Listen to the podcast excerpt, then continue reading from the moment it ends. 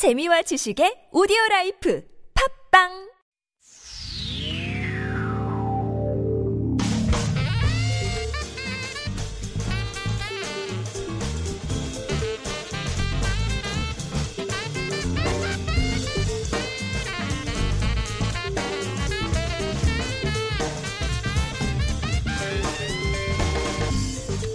One and only evening show. 통쾌하고 시원하게 오늘의 이슈를 분석합니다. 김지윤의 픽. 올해가 레오나르도 다빈치의 사망 오백 주기입니다. 이를 맞아 이탈리아와 프랑스의 많은 박물관에서 기념 전시회 그리고 프로그램을 열고 있다고 합니다. 다빈치가 태어났던 이탈리아 토스카나 지방과 그가 활발한 활동을 했던 피렌체, 최후의 만찬이 남아있는 밀라노, 또 죽음을 맞이했던 프랑스의 앙보아즈, 그리고 두말할 나위 없이 모나리자가 있는 파리의 루브르도 이 중 하나입니다. 특히 루브르 박물관은 무려 백육십여 점의 다빈치 작품을 전시하는 대형 전시회를 내년 이월까지 진행하고 있다는데요.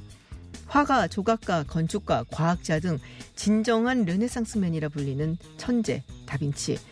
많은 사람들은 그를 처음부터 끝까지 성공한 천재로 알고 있죠. 하지만 평균 수명이 사십 세이던 당시 다빈치는 사십이 세가 다 되도록 그의 야망과 재능에 걸맞는 이렇다 할 작품을 만들어내지 못했습니다. 밀라노의 스포르자 가문의 후원으로 이런저런 작품 활동을 하고 있던 중 드디어 천사백구십오 년 최후의 만찬을 제작하게 됩니다. 사십삼 세가 되어서야 만들어낸 그야말로 그의 작품 중에서도 최고의 마스터피스죠. 육십칠 세의 생을 마감한 그의 인생 주기로 봐서도 그의 천재성은 인생 후반기에 꽃피었다고 볼 수 있습니다. 오늘 누가 당신을 알아주지 않는다 해도, 지금까지 인생이 힘들기만 했다 해도 조금 기다려보시죠. 여러분의 꽃이 필 날이 올 겁니다.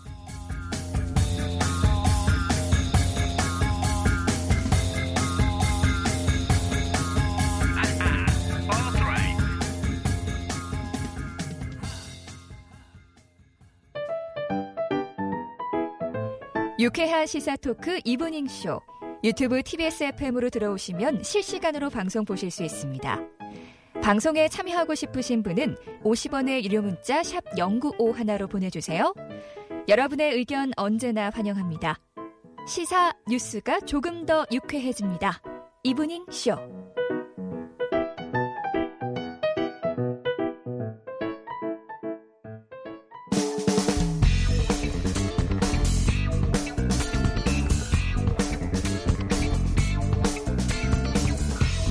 어려운 이슈도 쉽게 풀어드립니다. 뉴스 따라잡기. 매주 목요일 친절한 뉴스 해설가 두 분과 함께합니다. 최영일 시사평론가, 박지훈 변호사. 어서 오세요. 안녕하세요. 안녕하세요. 네, 저희 이 코너는요, 매주 주제를 패널이 가지고 오셔야 돼요. 네. 네, 숙제가 좀 있습니다. 그래서. 그래서 네. 오늘 제가 물어왔습니다. 네네. 하나 물어왔는데요. 하도 요즘에 패스트트랙 격돌 중인데 네네. 선거법 개정안하고 공수처 설치 문제만 다루고 있어서 하나 더 있잖아요, 근데. 하나 거기에 네. 검경 수사권 조정이 있는데 네. 이게 조금 소외되고 있는 것 같다. 네. 이것도 매우 중요한 제도적인 음. 개혁 법안이다. 네. 사법개혁 중에 하나다. 이런 말씀 드리고 싶어서 네네. 검경 수사권 조정 문제를 물고 왔고요. 네. 관련해서 요즘에 곳곳에서 검찰과 경찰이 충돌하는 것 아니냐. 아마 이것 때문에 이런 그런 것이 아니냐. 네. 이 법안을 두고 기싸움을 하는 것이다라는 해석들이 나오고 있어서 네. 다뤄보고 싶습니다. 네.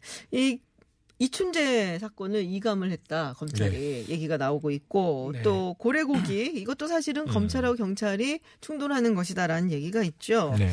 어, 뭐 이춘재 사건 같은 경우는 사실은 뭐 여러 가지로 지금 팔 차 사건이었나요? 그 맞아요. 경우에는 사실 엉뚱한 사람을 지금 그렇죠. 네, 사실 근데 지금 이거는 뭐 아직 확인된 게 아니기 때문에 네. 진범이 윤모 씨가 아니라는 과, 가정하에서 특히 네네. 검찰이 이번에 조사하면서 국과수나 경찰에서 그 옛날 팔 차 사건 당시에 네. 조작한 흔적을 지금 음. 발견한 겁니다. 근데 음. 그 당시에 이제 본인이 범인이라 지목됐던 네. 인물 윤 씨였나요? 그렇죠. 뭐 고문을 당하고 음. 그렇죠. 뭐 가혹행위가 있었다라는 이야기가 있었단 말이에요. 그 얘기하면서 경찰 너희들 하면 안 되겠다. 네. 이 사건 검찰이 직접 조사하겠다. 근데 이 부분도 좀 봐야 됩니다. 음. 근데 사실은 사법 단계 최종 단계는 경찰이 아니에요. 음. 검찰도 있고요. 판사 어, 법원도 네, 있습니다. 법원도 있죠. 음. 이 사건이 경찰 책임만 되는 게 아닙니다. 중간 과정에 검찰도 그걸 놓쳤고요. 음. 법원은 무기징역 선고까지 해버렸어요. 음. 진범이 아닌 사람이라 가정했을 음. 때. 다 잘못했네요. 다 잘못했어요. 그리고 재심 청구한 지금 박준영 변호사 네. 이 얘기를 했어요. 자신이 기록 검토하다 보니까 사진을 한 장 발견했는데 그 사진 안에는 검사가 이 윤모 씨가 진범이 아님을 확신 의심할 수 있는 음. 그런 증거들이 있는데 음. 그것을 애써 외면하면서 기소를 했고 마찬가지로 법원도 음. 의심할 수 있는 충분한 내용이 있는데 그것을 빼버렸다. 니네 다 나빠 이거네요. 너희들 다 나빠라고 네. 얘기를 하고 있습니다. 그렇군요. 고래고기 사건도 사실은 뭐 상당히 요새 고래고기 네. 뭘까 그 막 이렇게 얘기들을 많이 하시죠. 이춘재가 진범으로 드러난 네. 팔 차 사건, 화성연 살인 팔 차 사건은 뭐 워낙 옛날 사건입니다. 네네. 팔팔 올림픽 이후에 그렇죠. 이제 벌어졌던 일인데 살인의 추억 영화로도 유명하고요. 근데 고래고기 사건은 최근 사건이니까 네. 저는 검찰이 경찰로부터 너희 못 믿어 고문한 음. 것 같아. 그 사건 우리가 맡을 거야. 이건 좀 이상한 것 같고요. 고래고기 사건은 대놓고 경찰 쪽에서 특히 이제 황우나 당시에 울산 네네. 지방경찰청장이 네. 최근 책을 냈어요. 이 사건이 최근에 이렇게 비화될 줄 알고 책을 미리 쓴 것 같지는 않은데 참 공교로워요. 총선 준비용으로 썼던 게 아닐까라는 어, 그랬을 가능성도 네. 있죠. 최근에 출판기념회도 했죠. 네. 뭐 약 애써서 이제 애둘러 정치적인 참여 표현을 이제 애둘러 했지만 내년에 이제 총선 즈음을 네. 보기로 하고 이 내용이 아주 재밌습니다. 그러니까 이제 이 고래고기를 불법으로 이십칠 톤을 포획한 것으로 보여지는 정황을 경찰이 찾아냈어요. 네. 재판까지 넘어갑니다. 그런데 나중에 알고 보니 이십칠 톤. 사십여억 원에 해당하는 고래고기 중에 이십일 톤이 돌려준 거예요. 환부했다. 그렇죠. 그래서 음. 이 담당 검사가 이 지휘하에 환부해버렸다. 그 뭐 여러 가지 이유들을 이제 대고 있습니다만 경찰은 불법이 너무 명확한데 나중에 불법으로 대부분 밝혀지기도 음. 했어요. 근데 왜 돌려줬냐? 아무래도 이 변호사가 전관 변호사다. 아, 검찰 예, 출신? 검찰 출신, 검사 출신의 변호사가 아. 이 사건을 그 고래고기 업자의 변호를 네네. 맡았는데 그 사람이 해양 전문 검사로 날렸던 사람이라는 거예요. 아, 그런데 그렇군요. 그런 사람이 이번에는 고래업자 입장을 띄었고 수사지휘하던 검사가 돌려주고 사건도 무마하고 음. 이것은 이제 별죄가 안 되는 걸로 이제 어찌 보면 낮추고 그래서 경찰은 우리가 보기엔 이건 대단한 사건인데 네. 검찰이 사실상 덮었다. 음. 이렇게 해서 이제 이게 뒤늦게 수면 위로 올라오면서 검경 충돌의 한 사건이 되고 그렇군요. 있습니다. 그렇군요. 지금 뭐 이 얘기를 해본 거는 검경 수사권 조정안 이야기를 좀 해보기 위해서 그렇죠. 했습니다. 지금 뭐 많은 분들이 이미 알고 계실 거예요. 우리나라 검찰이 얼마나 많은 권한을 다 가지고 있는지 음. 다른 국가들에 비해서.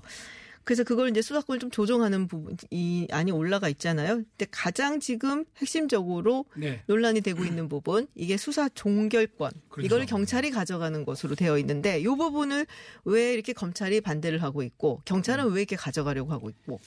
현행법에 따르면 네. 수사의 개시부터 종결까지. 그럼 개시 종결 이후에는 기소입니다. 네. 기소까지. 그리고 이 영장을 할 수 있는 그런 거. 모든 게 지금 검사의 권한입니다. 네네. 그 중에서 지금 패스트트랙 법안이 올라, 올라간 검경수사권 조정 이 관련돼서 가장 중요한 내용 중에 하나가 수사 종결은 경찰이 하자라고 네. 얘기를 하고 있는데요. 검찰에서 지금 국회에 의견을 좀 냈어요. 네. 경찰이 수사 종결을 가지면 안 된다. 그 이유가 음. 뭐냐면 그러면 경찰이 종결하면 자기들 마음대로 검찰에 안 넘기고 이런 상황까지 생길 수가 있다. 네네. 이런 내용도 좀 얘기를 하고요. 음. 또 경찰 단계에서 기소를 하지 않으면 그냥 이유만 보내고 사건 기록만 보내면 끝나는 상황이 된다. 네. 이런 이유로 지금 법률을 어겼는지 검사가 다 점검을 해봐야 되는데 점검을 못하는 음. 거 아니냐.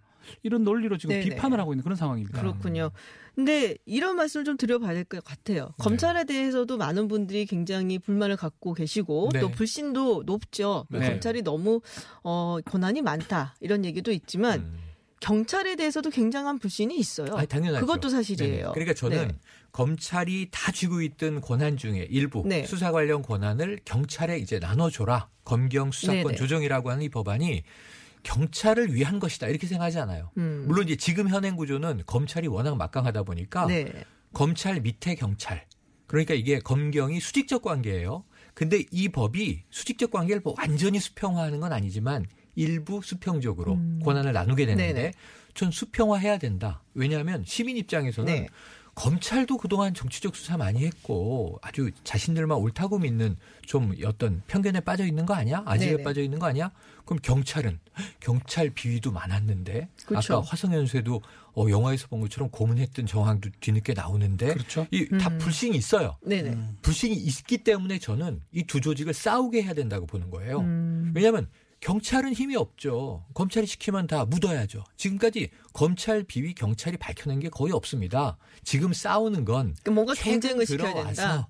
최근 들어와서 네. 그러는 것이고 서로 경찰이 잘못한 거 검찰이 잡고 그 검찰이 잘못한 거 경찰이 잡게 만들면 서로 시민은 불신하지만 네. 서로 견제, 이게 견제죠. 견제하는 그래. 가운데 조금 더 깨끗해지지 않겠나. 음. 둘 다 못 믿으니까 근데 이제 요런 서로 부분이요. 잡으라는 거예요. 수사 종결권. 제가 왜냐하면 자꾸 네. 이렇게 좀 이렇게 논란이 되는 부분을 네, 네, 끄집어내서 네. 말씀을 드려야 될 것 같아요. 수사 종결권을 준다. 그렇게 음, 되면은 음. 이제 만약에 경찰 측이 봤을 때 아 이거는 뭐 기소하거나 혹은 네. 뭐 이럴 만한 그런 사건이 안 돼. 하고 딱 덮을 수가 있는 거잖아요. 그렇죠. 버닝썬 사건 같은 경우라든지 그렇죠. 그리고 신안 염전 노예 사건 음. 뭐 이런 경우라든지 음. 사실 경찰이 덮은 거잖아요. 그게 다 검찰의 논리긴 하죠. 그런데 네. 마찬가지로 검찰도 기소를 안 할 수 있는 거거든요. 네. 지금 현행법상으로는 기소 편의, 기소 독점권을 갖고 있기 때문에 편의는 내 마음대로 하는 거, 독점은 우리만 하는 거. 음.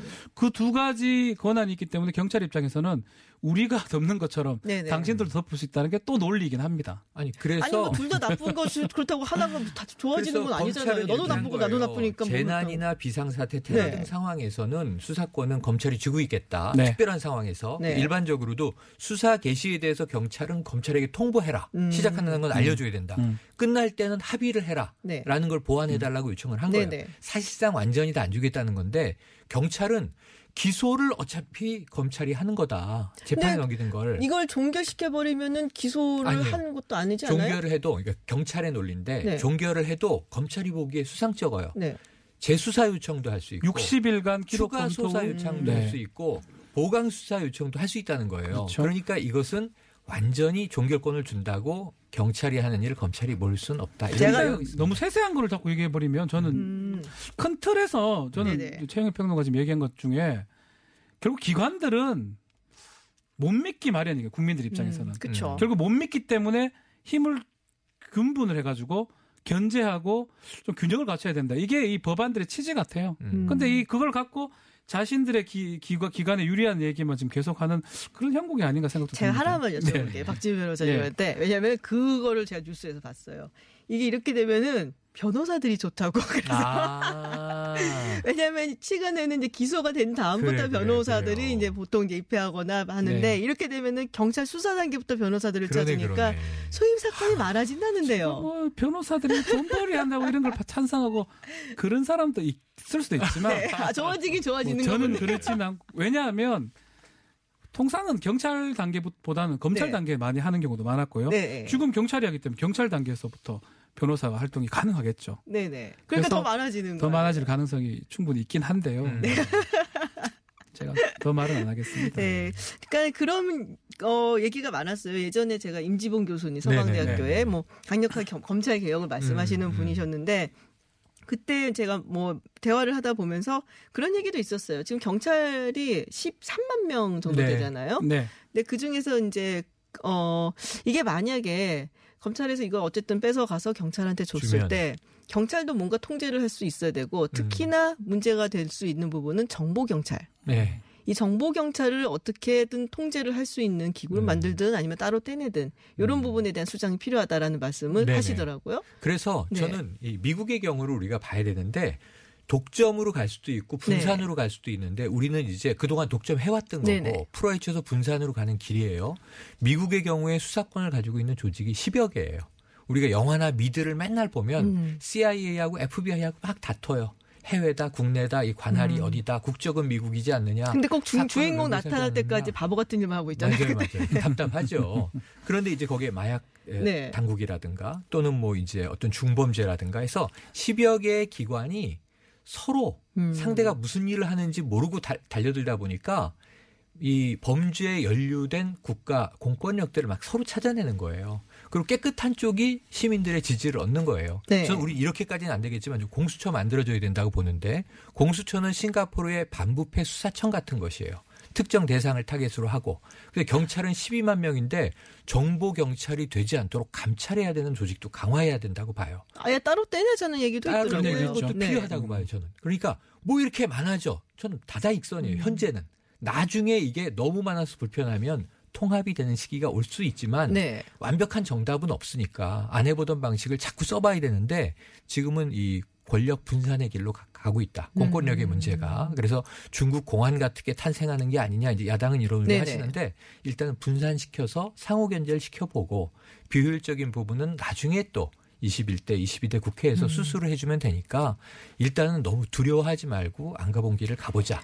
네. 왜냐하면 아까 말씀하신 대로 여러 가지 부작용의 우려들은 있어요. 그런데 검경 수사권 조정 얘기 나왔을 때 또 네. 검찰 측에서 요구하고 이야기했던 것 중에 하나가 자치 경찰이었어요. 네, 맞아요. 요거 요거 안 들어가 있잖아요. 요번 패스트트랙 법안에는. 그렇죠. 요거는 어떻게 되는 건가요? 그 부분은 뭐 한다면 네. 다음에 다음 법안에서 할 수 있는 법안에서 다음 회기나 뭐 이십일 대 국회에서 할 수 있는 얘기겠죠. 음. 궁극적으로 자치 경찰도 가야 되는 거거든요. 그것도 근데 찬반이 많아요.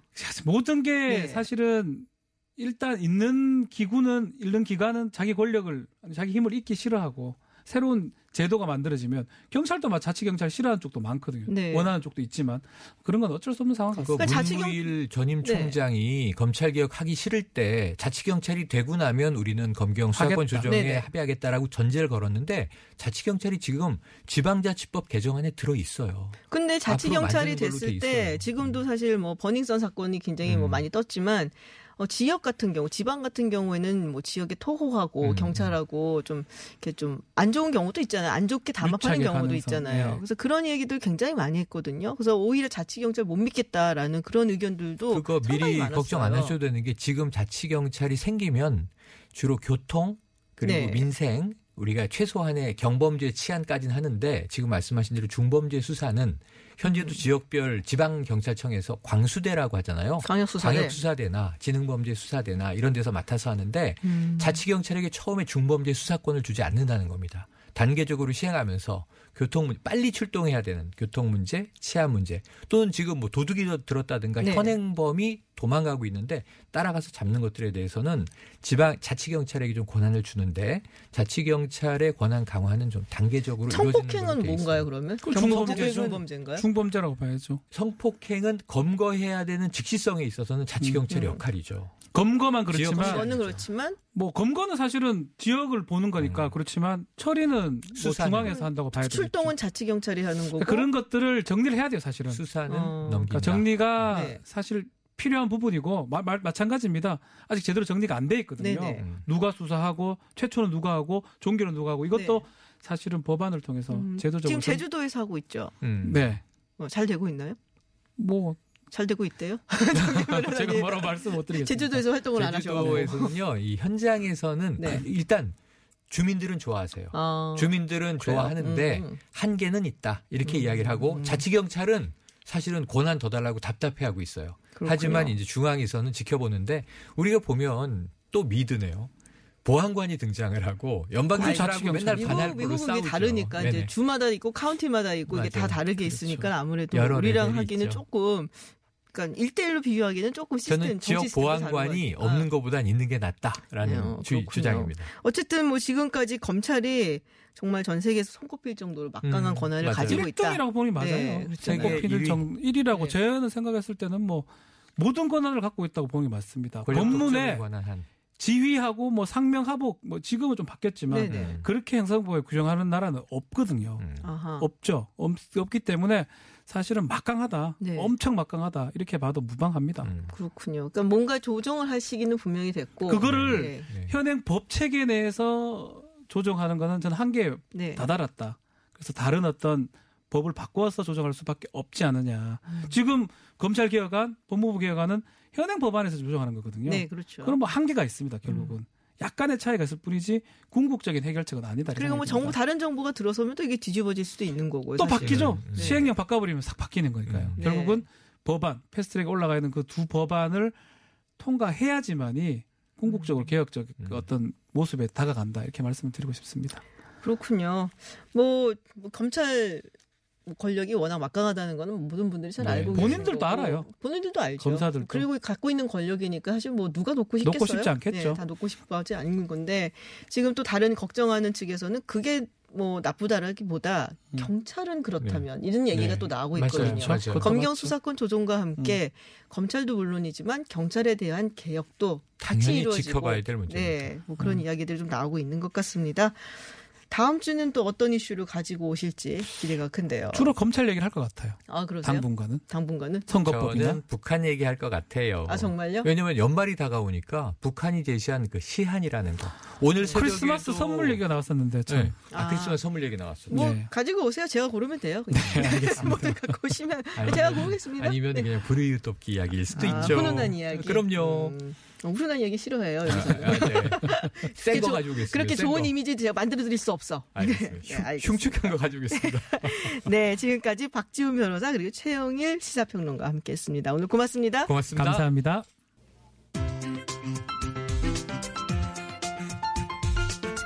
세상 이야기가 더 재미있어지는 시간. 김지윤의 이브닝 쇼.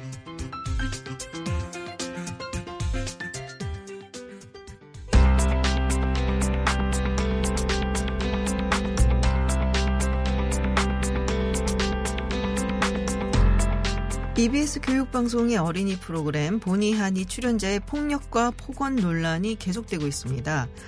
방송국 측에서는 문제가 된 성인 출연자의 출연 그리고 프로그램 제작 또한 잠정 중단하기로 결정했는데요.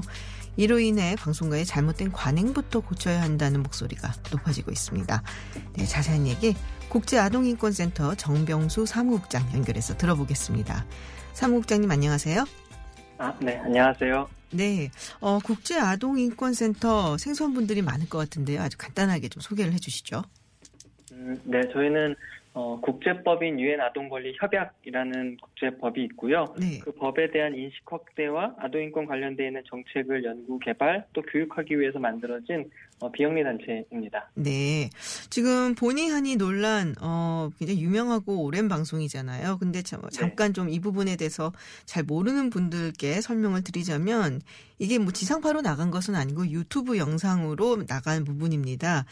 개그맨 최영수 씨가 그 보니하니 같은 프로그램 출연하고 있는 미성년자 출연자에게 폭행을 하는 듯한 장면이 먼저 공개가 좀 됐고요.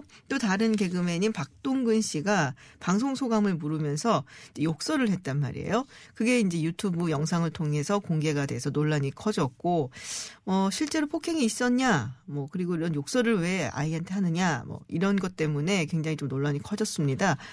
어, 어떻게 이 논란 들으셨을 때 어떤 느낌이셨는지요? 사실 최근에 뭐 유튜브나 이런 관련돼 있는 여러 그 네. 매체들을 통한 뭐 아동인권 침해 문제들이 좀 불거져 나왔기 때문에 네. 한편으로는 한 번쯤은 좀 이런 문제가 사회적으로 각인되는 사건이 있지 않을까 생각은 하고 있었는데 네. 그게 이 보니하니를 통해서 이런 일이 발생한 거는 좀 상당히 좀 안타깝고 좀 유감스럽게 생각하고 있습니다. 네. 근데 지금 뭐 최영수 씨가 아까 장, 제가 잠깐 말씀드렸지만은 때리지 않았다라고 얘기를 했고요. 또 피해자 또한 울면서 자기 때문에 삼촌들이 어, 안 좋게 됐다. 그리고 폭행 피해가 사실이 아니다라고 이야기를 했습니다. 이거는 저희가 그 말을 그대로 받아들여야 하는 걸까요? 사실 저도 뭐 사실관계를 명확하게 모르는 입장에서 네.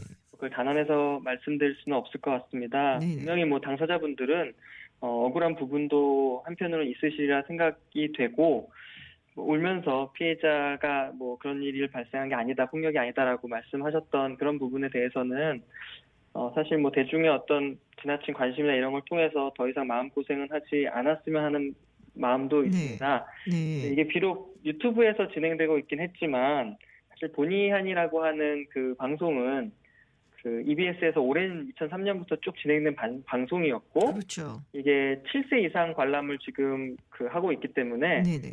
상당히 어린 연령층이 많이 볼 수 있는 방송이고 그것이 음. 꼭 이비에스가 아니라 유튜브였음에도 불구하고 당연히 주 시청자, 구독자든 그 연령대였을 것을 감안해 본다면은 네. 어, 이런 일들이 발생하지 않도록 사전에 좀 예방하고 그런 조치를 좀 마련해 두지 못한 어, 방송사 측, 제작사 네네. 측이 어, 좀 반성하고 이런 걸 좀 개선하기 위한 노력들을 좀 해야 되지 않을까라는 생각이 좀 어, 많이 듭니다. 뭐 일단 방송국에서는 출연자는 출연 정지를 했고 이 문제가 된 출연자는 그리고 본의 아니 프로그램도 제작 중단 그리고 재발 방지를 약속을 했습니다. 어 근데 말씀하셨다시피 이게 유튜브 영상이래 갖고 방송통신심의위원회가 방송법상 제재를 할 수는 없다고 지금 알려졌거든요. 네네. 어떻게 보시나요? 지금 뭐 돌아가는 어떤 조치라든지 후속 과정에 대해서? 네, 사실 뭐 방송법이나 뭐 이런 걸 통해서 뭐 제재가 가해진다거나 그런 거 이전에 네. 뭐 이게 유튜브 매체여서 그렇기 때문에 떠나서 어쨌든 이 제작하는 관계자들이 이런 일이 발생하지 않도록 노력하는 게 중요한데 네.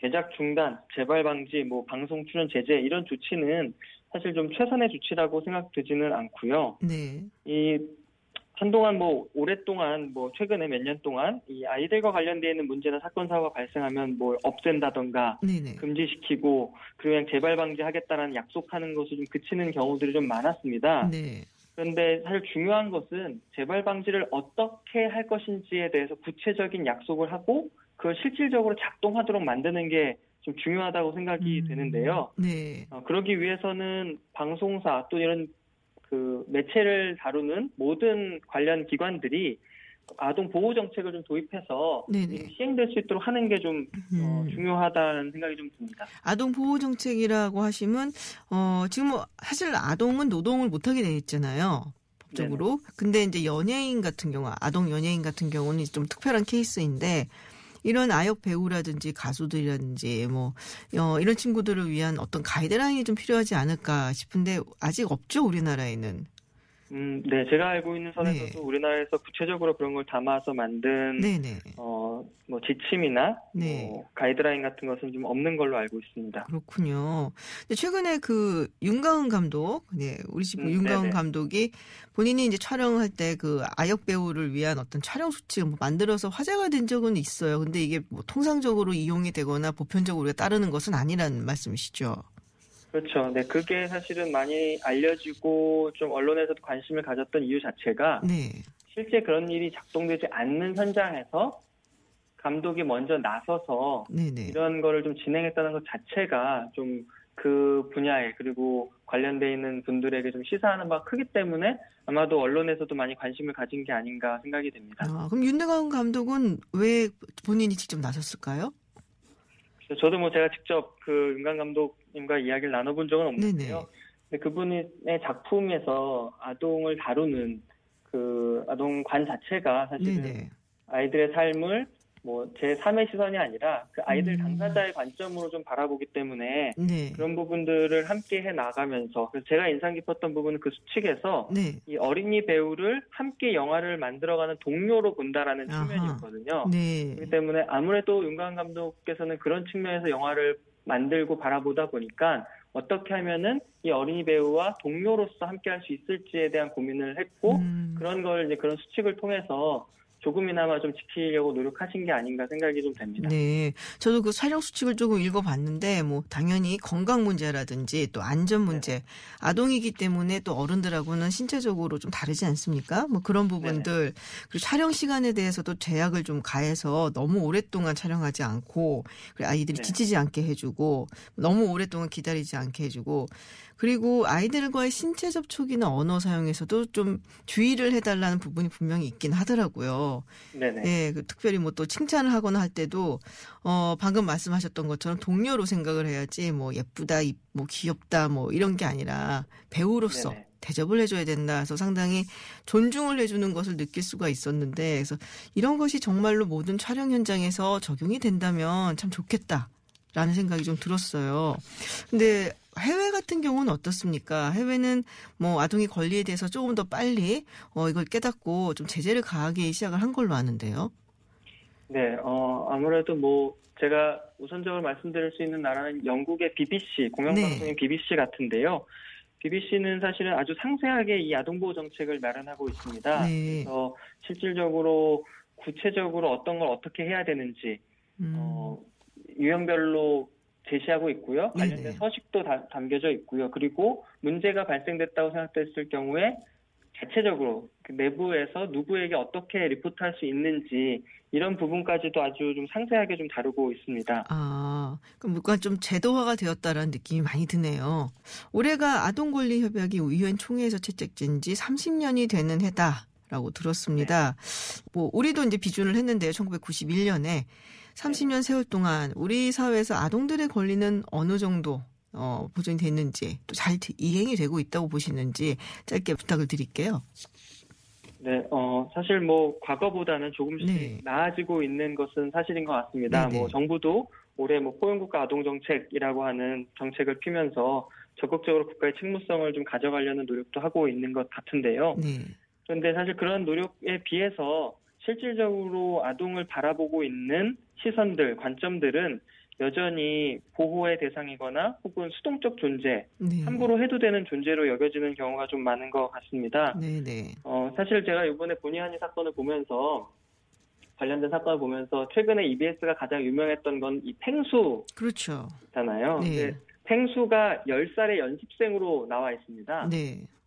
만약에 이 이비에스에 출연하는 아역, 어린이 청소년 배우들이 펭수와 같이 동일하게 행동한다면 음. 과연 그들이 그 일을 계속할 수 있을지 그런 생각도 좀 들더라고요. 네. 만약에 펭수가 하는 행동을 모든 아동들이 할 수 있다라고 우리가 생각한다면은 그리고 그들을 그만큼 존중하고 그들의 이야기에 귀 기울이고 그 이야기를 설득력 있게 받아들인다면은 상당히 많은 변화가 있으리라는 생각이 좀 들더라고요. 네네. 그래서 아동권리협약이 만들어진 지 삼십 년인데 아직까지는 그렇게 아동을 동반자로, 동료로 보지 못하고 네. 있는 사회 곳곳에 인식들이 좀 남아있는 것 같아서 그런 부분들을 좀 변화해 나갈 수 있도록 하는데 좀 많은 노력이 있어야 될 것 같습니다. 알겠습니다.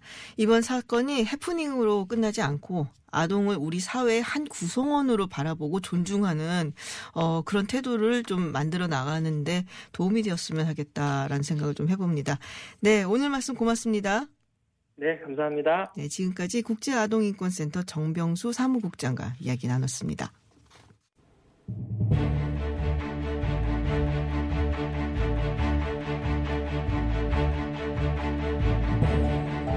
세계인이 한자리에 지구촌 회담. 지구촌 회담 시간입니다. 러시아, 일본, 중국을 대표해 지구촌 소식을 전해줄 분들 모셨습니다. 러시아 대표 국제회의 통번역사 에바 씨, 중국 대표 전 중국 차이나 티비 기자 리시양 씨, 그리고 일본 대표 서울대 선임연구원 요시카타 베키 씨와 함께합니다. 어서 오세요. 안녕하세요. 네, 이 지구촌 대표도 궁금하시면 유튜브 어, 티비에스 에프엠 검색하셔서 들어오시면요 보이는 라디오로 함께하실 수 있습니다. 에바 씨 지난주에 러시아 다녀오셨잖아요. 네. 많이 추워요?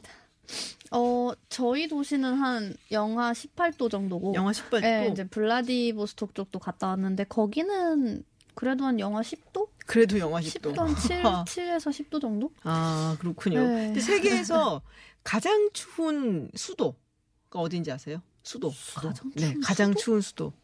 우리는 아닌데, 확실히. 모스크바는 그렇게 모스크바 아니에요. 네.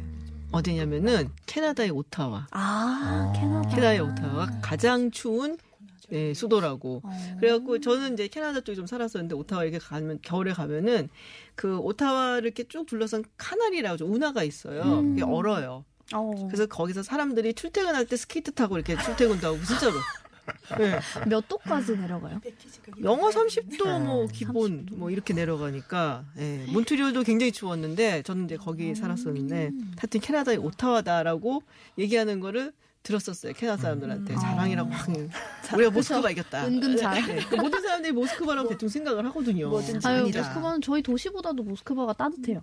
아 그래요? 네, 저희가 오히려 음. 더 추워가지고 그렇구나. 동쪽인데. 그러니까. 자, 날씨 얘기 그만하고 이제 본격적으로 오늘 얘기 해봐야죠. 오늘 얘기 네, 반려동물 이야기입니다. 반려동물 키우고 계세요들? 네. 아, 저는. 뭐 고양이 두 고양이, 마리. 고양이 두 마리. 우리 리시양 씨는? 예, 저는 키우는 거 아니고 저희 사촌 동생이 푸들. 아, 한 칠 년째. 예, 푸들 아, 칠 년째 너무 귀여웠어요. 있어요. 사진 보내주셨는데. 저는 사실 그 털 알러지가 아~ 있어가지고 일단 개 고양이는 키울 수가 없어요. 뱀 키울 수 있겠다. 네, 예전에 얼마 전에 털없는 고양이도 있어요. 털없는 고양이. 어. 거북이를 키웠었어요. 거북이. 거북이. 아, 거북이. 네, 지금 저같이 좀 갖다 놨는데. 네, 음. 거북이 키우셨구나. 반려동물들 요새 많이들 키우세요. 그래서 우리도 지금 반려동물 천만 시대다라는 맞아요. 이야기를 합니다. 그래서 이 반려동물들의 뭐 권리라든지 또 여러 가지 우리가 지켜야 되는 뭐 에티켓, 패티켓이라고 얘기를 패티켓, 하나요? 맞아요. 네, 그런 것도 있고 또 동물보호법 우리가 좀 더 강하게 강화를 해야 된다는 얘기도 있는데요. 어, 일본 같은 경우 반려동물 굉장히 많이 키우죠. 네. 지금 어, 일본에서 그 개는 팔백구십만 마리? 팔백구십만 마리. 네, 그리고 고양이는 어, 구백육십오만 마리. 아, 고양이가 좀 더 많네요. 이 년 전에 역전됐대요. 역전됐어요? 네, 그 이유가 그, 그 개는 키우고 싶은 사람들은 많은데 네. 근데 손이 많이 가잖아요. 맞아요. 네, 음. 고양이는 네, 알아서 고양이가 사니까. 좀 편하긴 해요. 밥만 주면 되는. 어. 오라고 해도 오지도 않아요. 집 안에 들 때 오고. 맞아요. 저희가 오는 걸 싫어해요. 어. 괜히 막, 음, 이러면서. 어, 그렇구나. 전체로 봤을 때는 뭐 전체 카그의 한 이십오 퍼센트 정도는 기, 뭐 아, 네, 개나 고양이를. 이십오 퍼센트 정도는 음. 개와 고양이를 음, 키우고, 키우고 있다. 음. 러시아는 어때요? 저희는 한 오천만 명 정도가 이제 반려동물 인구는 예, 그 정도 되고 가정의 거의 오십 퍼센트, 한 사십칠 퍼센트 정도가 오, 정말 많이 키우고 키우네요. 있어요. 네, 그래서 아. 저희는 강아지들보다는 고양이를 좀 더 많이, 좀 더 많이 어, 키워요. 사실 옛날부터 그냥 고양이가 되게 좀 행운을 가져다주는 그런 아. 동물이기도 했고, 그리고 그 러시아 에르미타주라는 네, 미술관이 미술관. 있는데 거기에 그 궁을 지키는 그 쥐를 잡는 고양이가 있었어요. 네네. 네, 그래서 그런 고양이들이 그냥 귀족들도 고양이를 키웠었고 옛날부터 네. 그냥 모든 집에서 흔하게 볼 수 있었던 그런 반려동물. 아, 약간 좀 예전부터 고양이를 많이 네. 키웠구나. 저는 옛날 어릴 때 그 음. 에드가 알렌 포의 검은 고양이 음. 소설 읽고 음. 너무 고양이가 무서웠어. 아, 맞아요. 무서웠어. 고양이가 좀. 중국은 어때요? 네. 중국은 조금 일본하고 러시아랑 다른 네네. 것 같아요. 중국은 그 옛날에는 수족 동물. 뭐, 음? 아까 말했던, 뭐, 거북이라든지, 금붕어라든지, 아, 수족동물이 어. 일 위였어요. 근데 어. 최근 삼, 사 년 사이에 음. 그 강아지가 일 위. 강아지가 일 위? 예, 그러니까 애완, 애완이나 반려동물 중 약 한 삼십사 퍼센트 정도가 네. 강아지고, 고양이는 약 이십 퍼센트 정도가 아. 고양이라 해서 그러니까 강아지가 일 등. 일본이랑 거죠. 중국은 그래도 좀 강아지를 조금 더 선호하는. 음. 네, 네, 그렇죠. 근데 중국이 원래 반려동물 키우는 거 안 됐다면서요. 아, 불법이라고. 그게 오해가 좀 있는 것 같아요. 음. 네, 그래서 어, 안 되는 게 아니라 네. 그게 천구백육십육 년부터 칠십육 년 사이에 중국의 문화혁명 시기였는데 음. 그 시기에 중국 경제가 너무 안 좋았어요. 네. 사회적으로 좀 불안정한 시기였고 해서 그때는 많은 사람들이 먹고 살기도 힘들었었거든요. 네네. 그런 시기에 이 애완동물을 기른다는 거는 많은 사람들한테 좀 사치스럽다. 아. 예, 사람도 먹기 바쁜데 동물을 키우냐 이러면서 아. 좀 질타를 받고 손길을 이렇게 손가락질을 받는 아, 그런 거기 때문에 사람들이 좀 어, 사회적으로 음. 좀 키우기 힘들어하는 그런 분위기도 있었고 그리고 자기도 먹기 힘든데 언제 동물을 기르겠어요. 그러니까 아, 네. 안 된 거지 법으로 대 뭐 안 된다 이런 거는 없었어요. 사회적인 분위기가 약간 좀 예, 그렇죠. 힘들, 상황이 안 맞는 거였다. 네. 네. 지금 뭐 반려동물 시장이 굉장히 성장하고 있거든요. 맞아요. 뭐 예전에 우리가 뭐 강아지들, 저는 이제 강아지를 키웠었기 때문에 어. 강아지 옷을 사준다 이런 거는 뭐 옛날 얘기고 이건 뭐 어. 당연히들 많이 당연하죠. 하는 거고 뭐 별별게 많더라고요. 그 별다방에서 퍼프치노라고 반려견용 카푸치노를 판대요. 아. 마셔도 되는지 모르겠는데 퍼프치노? 그런 정도로 이제 반려견을 키우는 사람들을 음. 위한 어떤 새로운 상품. 이 시장이 네. 굉장히 발전하고 있다라는 얘기가 있는데 일본도 반려동물을 키운 역사가 오래되니까 네. 또 굉장히 많은 게 있을 것 같아요. 일단 뭐 요새 상당히 좀 화제가 되는 거는 그 보험이요. 보험요? 네, 의료 보험. 요즘 한국에서도 음, 아, 그러니까 반려동물 보험 뭐 입원해야 되거나 그런 맞아요. 상황들이 생길 수 있기 사람, 때문에 사람과 똑같네요. 네. 맞아요. 나도 없는데 동물한테 있어. 네. 음, 보험에 많이 가입하고 음. 그리고 또 일본에서는 약간 그 어, 임대주택의 경우에 네. 그 반려동물이 안 되는 데도 많아요. 근데 거꾸로 음. 그러기 때문에 되는 그 집을 찾잖아요, 사람들이. 네네. 그러니까 아예 처음부터 그 반려동물 키우기에 좀 좋은 시설들 갖춘 그런 아. 전용 아파트 같은 게 많이 생겨나고 있어요 지금. 반려동물 좋다. 환영합니다. 음, 음, 음. 반려동물 전용 아파트. 그렇죠. 그러니까 예를 들어서 반려동물이 음. 뭐 샤워 같은 어, 거, 뭐 캣타워가 뭐 있다든지, 있고, 뭐 이런. 음, 그렇죠. 아, 네. 그리고 택시 같은 것도 반려동물 그 천연 택시. 네네. 네. 그것도 아, 아 맞아요. 거? 별로 안 좋아하셨거든요. 음, 음, 음, 음. 네, 근데 맞아요. 뭐 안에서 뭔가 좀 돌발 상황이 생겨도 다 해서 할 수 있게끔 음, 그렇게 돼 있는 음, 거죠. 네, 그렇군요. 중국은 어때요? 중국은 지금 보면 거의 그 애완동물 이 산업이 블루오션으로 떠오르고 있어요. 네. 그래서 뭐 아까 일 위를 말씀하셨지만 네네. 그 중국이 지난해에 그 애완동물 반려동물 그 수, 마, 마리수가 그 미국을 초과해서 세계 음, 일 위로 됐대요. 그래서 찾아보니까 약 일억 칠천만 마리 정도를 단위가 달라. 일억 칠천만 마리 정도를 했고, 그다음 키우는 가구수가 약 구천구백칠십팔만 가구가 된대요. 아, 네, 그래서 시장도 거의 동물 시장도 거의 뭐 음. 이십팔조, 한화로 하면 이십팔조 정도 되고 음. 올해는 한 삼십삼조 정도. 그러면 반려동물 산업도 굉장히 많이 발전했을 그렇죠. 거예요. 산업 그러니까 뭐 전통적인 뭐 사료라든지 네네. 뭐 이런 거 있지만 나중에는 지금 서비스적으로 서비스. 많이 가네요. 어떤 거? 지금 예를 들어서 어 호텔.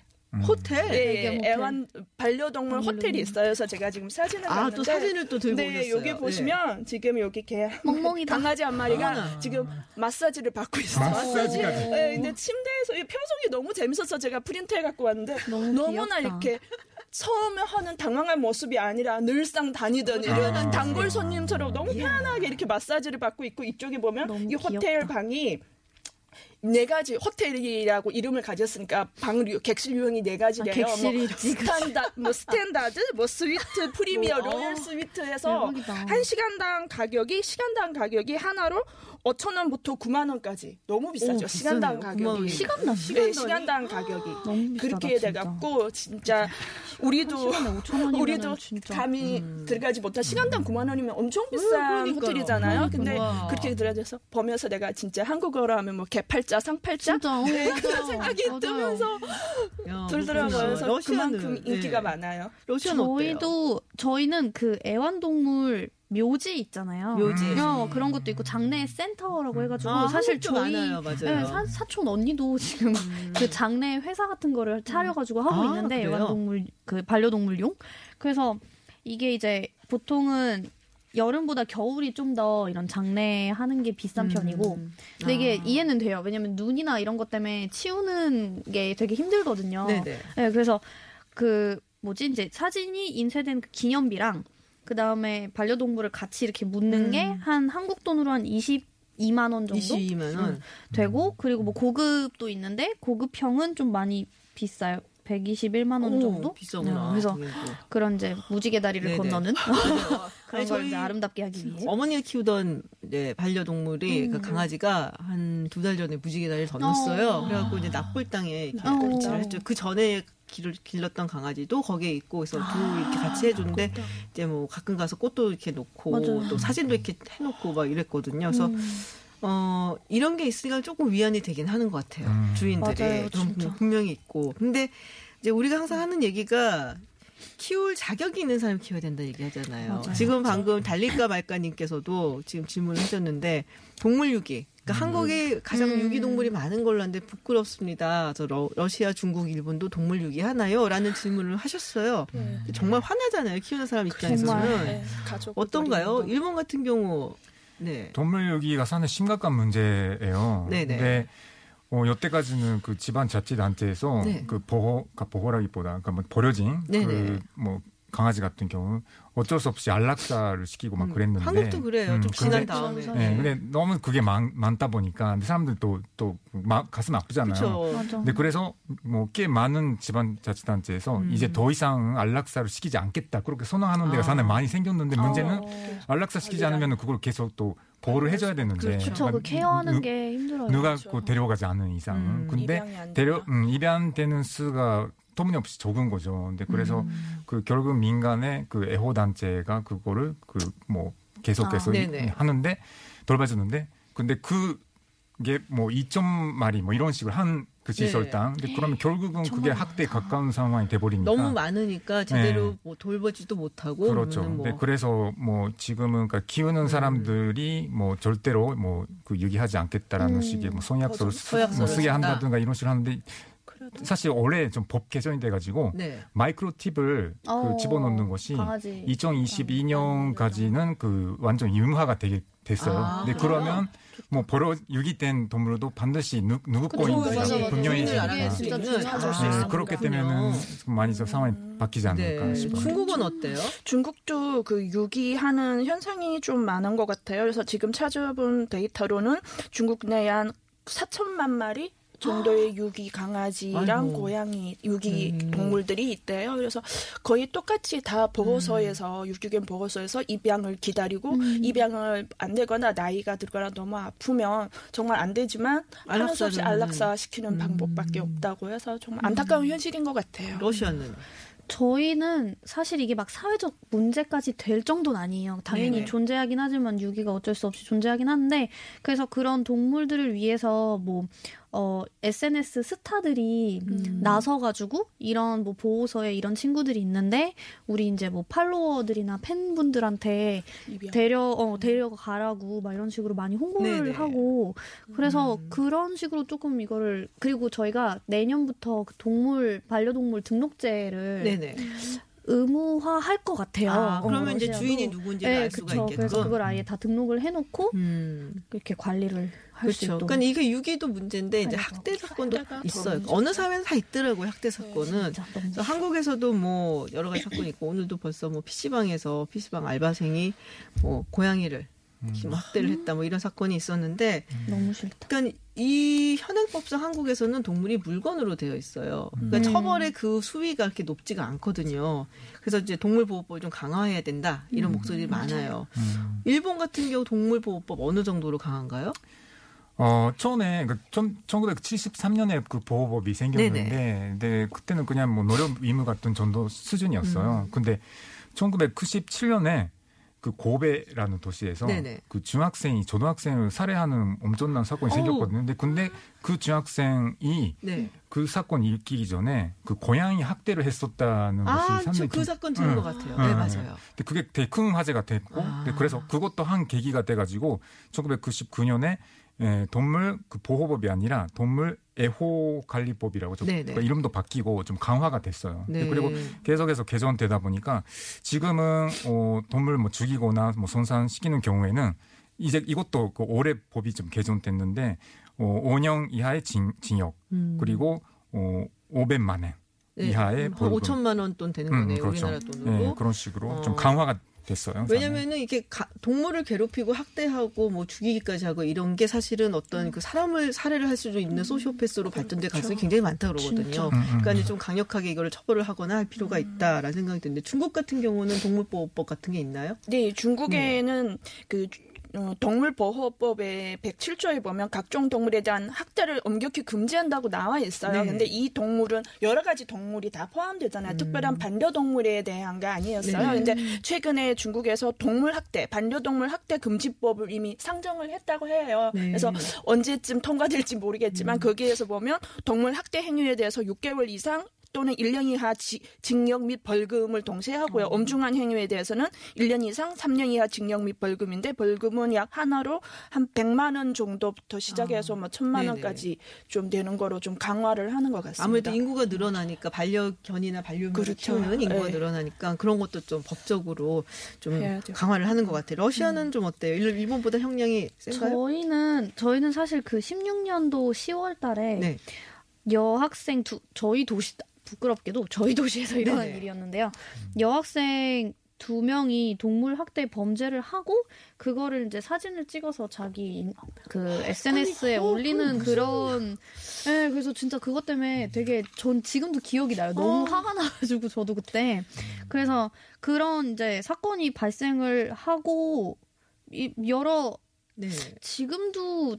제가 알기로 최근에도 무슨 학대 관련돼서 음. 에스엔에스에 올라온 동영상 같은 게 있었던 것 같아요. 음. 근데 저희는 이제 러시아 연방 그 형법에 따르면은 제이백사십오 조에 학대를 할 경우에 벌금형이 이제 팔만 네. 팔만 루블이면 한국 돈으로 한 백사십삼만 원 정도. 백사십삼만 원. 그리고 여러 명이 연루되면은 한 오백삼십, 오백사십만 원 정도 음. 벌금형이 있고 이제 징역 이 년까지. 징역 이 년까지. 네.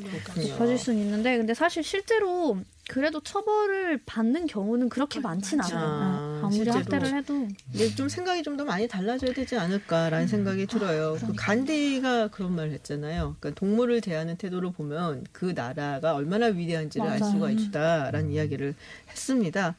그러니까 결국엔 약. 약한 존재거든요. 동물도. 그러니까 약한 존재에 대해서 우리가 어떤 생각을 가지고 있는가 음. 이걸 알 수가 있다라는 말인 것 같은데요. 네, 뭐 발전하고 있는 반려동물 산업까지 그리고 우리가 반려동물에 대해서 어떤 태도 그리고 법적으로는 어떻게 해야 될까라는 이야기 어, 나눠봤습니다. 네, 지금까지 서울대 선임연구원 요시카타 백기 씨, 전 중국 차이나티비 기자 리시양 씨 그리고 국제회의 통번역사 에바 씨와 함께했습니다. 오늘 고맙습니다. 감사합니다. 감사합니다. 감사합니다. 네, 어, 반려동물 얘기하니까는 문자도 많이 보내주셨어요. 앵키님, 네, 아무래도 좀 많이 들죠, 돈이. 그래서 유기견을 어, 입양해서 키우고 계신데 유기견이 되는 이유 중에 하나도 그런 것 같다. 좀 저렴해졌으면 좋겠다라는 어, 의견 보내주셨습니다. 끝곡으로 The Brand New Habits의 You've Got a Friend 보내드립니다. 저는 내일도 여섯 시에 여러분을 기다리겠습니다. 지금까지 김지윤이었습니다.